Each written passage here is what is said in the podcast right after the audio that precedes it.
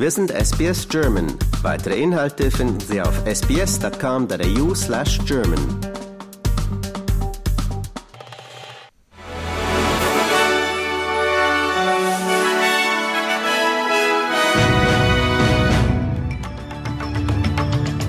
Sie hören den SBS German News Flash an diesem Montag, den 4. März. Mein Name ist Daniel Georgakos. Bei einer Volksabstimmung in der Schweiz hat sich eine Mehrheit der Bürger dafür ausgesprochen, eine 13. Monatsrente einzuführen.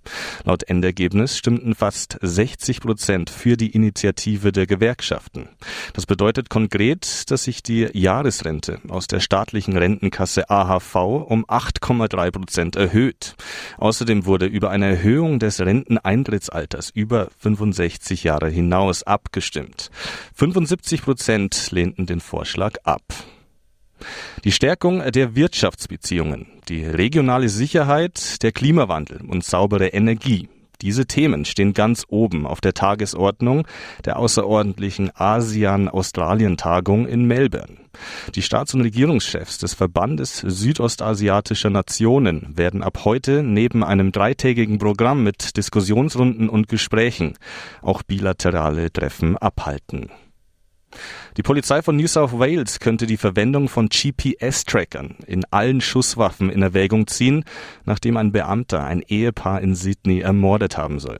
Der mutmaßliche Täter befindet sich in Haft, weil er den Fernsehmoderator Jesse Baird und dessen Partner Luke Davis in Sydney ermordet und ihre Leichen 200 Kilometer entfernt in Goulburn entsorgt haben soll. Die Ermittler beschuldigen den 28-Jährigen, eine von der Polizei ausgegebene Schusswaffe benutzt zu haben, um das Paar zu töten. In den US-Präsidentschaftsvorwahlen der Republikaner hat die frühere UN-Botschafterin Haley ihren ersten Sieg im Duell gegen Ex-Präsident Trump errungen. Nach Angaben der Partei entschied Haley die interne Abstimmung im Hauptstadtdistrikt Washington DC für sich. Der Sieg Haleys ändert allerdings nichts an der eindeutigen Dominanz Trumps im Rennen um die Kandidatur der Republikaner bei der Präsidentschaftswahl im November. Vermittler, die an den Waffenstillstandsverhandlungen zwischen der Hamas und Israel beteiligt sind, sagen, es bestehe weiter Hoffnung auf eine Einigung vor dem Ramadan. Der muslimische Fastenmonat beginnt um den 10. März. Israelische Medien berichten, dass keine Delegation zu Verhandlungen nach Kairo entsandt wurde, nachdem Berichten zufolge die Hamas ihre Forderung nach der Bekanntgabe von Namen der noch lebenden Geiseln nicht erfüllt hatte. Deutschlands Verteidigungsminister Pistorius sieht den Abhörvorfall bei der Bundeswehr als Teil eines russischen Informationskrieges. Jetzt zähle es geschlossen zu bleiben, sagte Pistorius in einer Pressekonferenz. Er bewertete den Taurus-Abhörvorfall als hybriden Angriff zur Desinformation. Das Ziel sei Spaltung, warnte der SPD-Politiker. Personelle Konsequenzen aus der Abhöraffäre lehnt Pistorius zum jetzigen Zeitpunkt ab.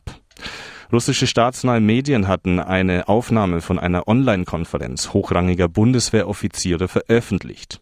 Sie diskutierten darin über einen möglichen Einsatz deutscher Taurus-Marsch-Flugkörper in der Ukraine.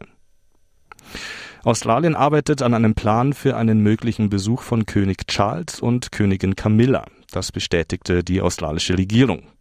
Nach seiner Krebsdiagnose hatte König Charles seine öffentlichen Auftritte eingeschränkt. Premierminister Albanese bestätigte jedoch, dass sich die Staaten und Territorien bereits Gedanken über die Logistik des Besuchs machen.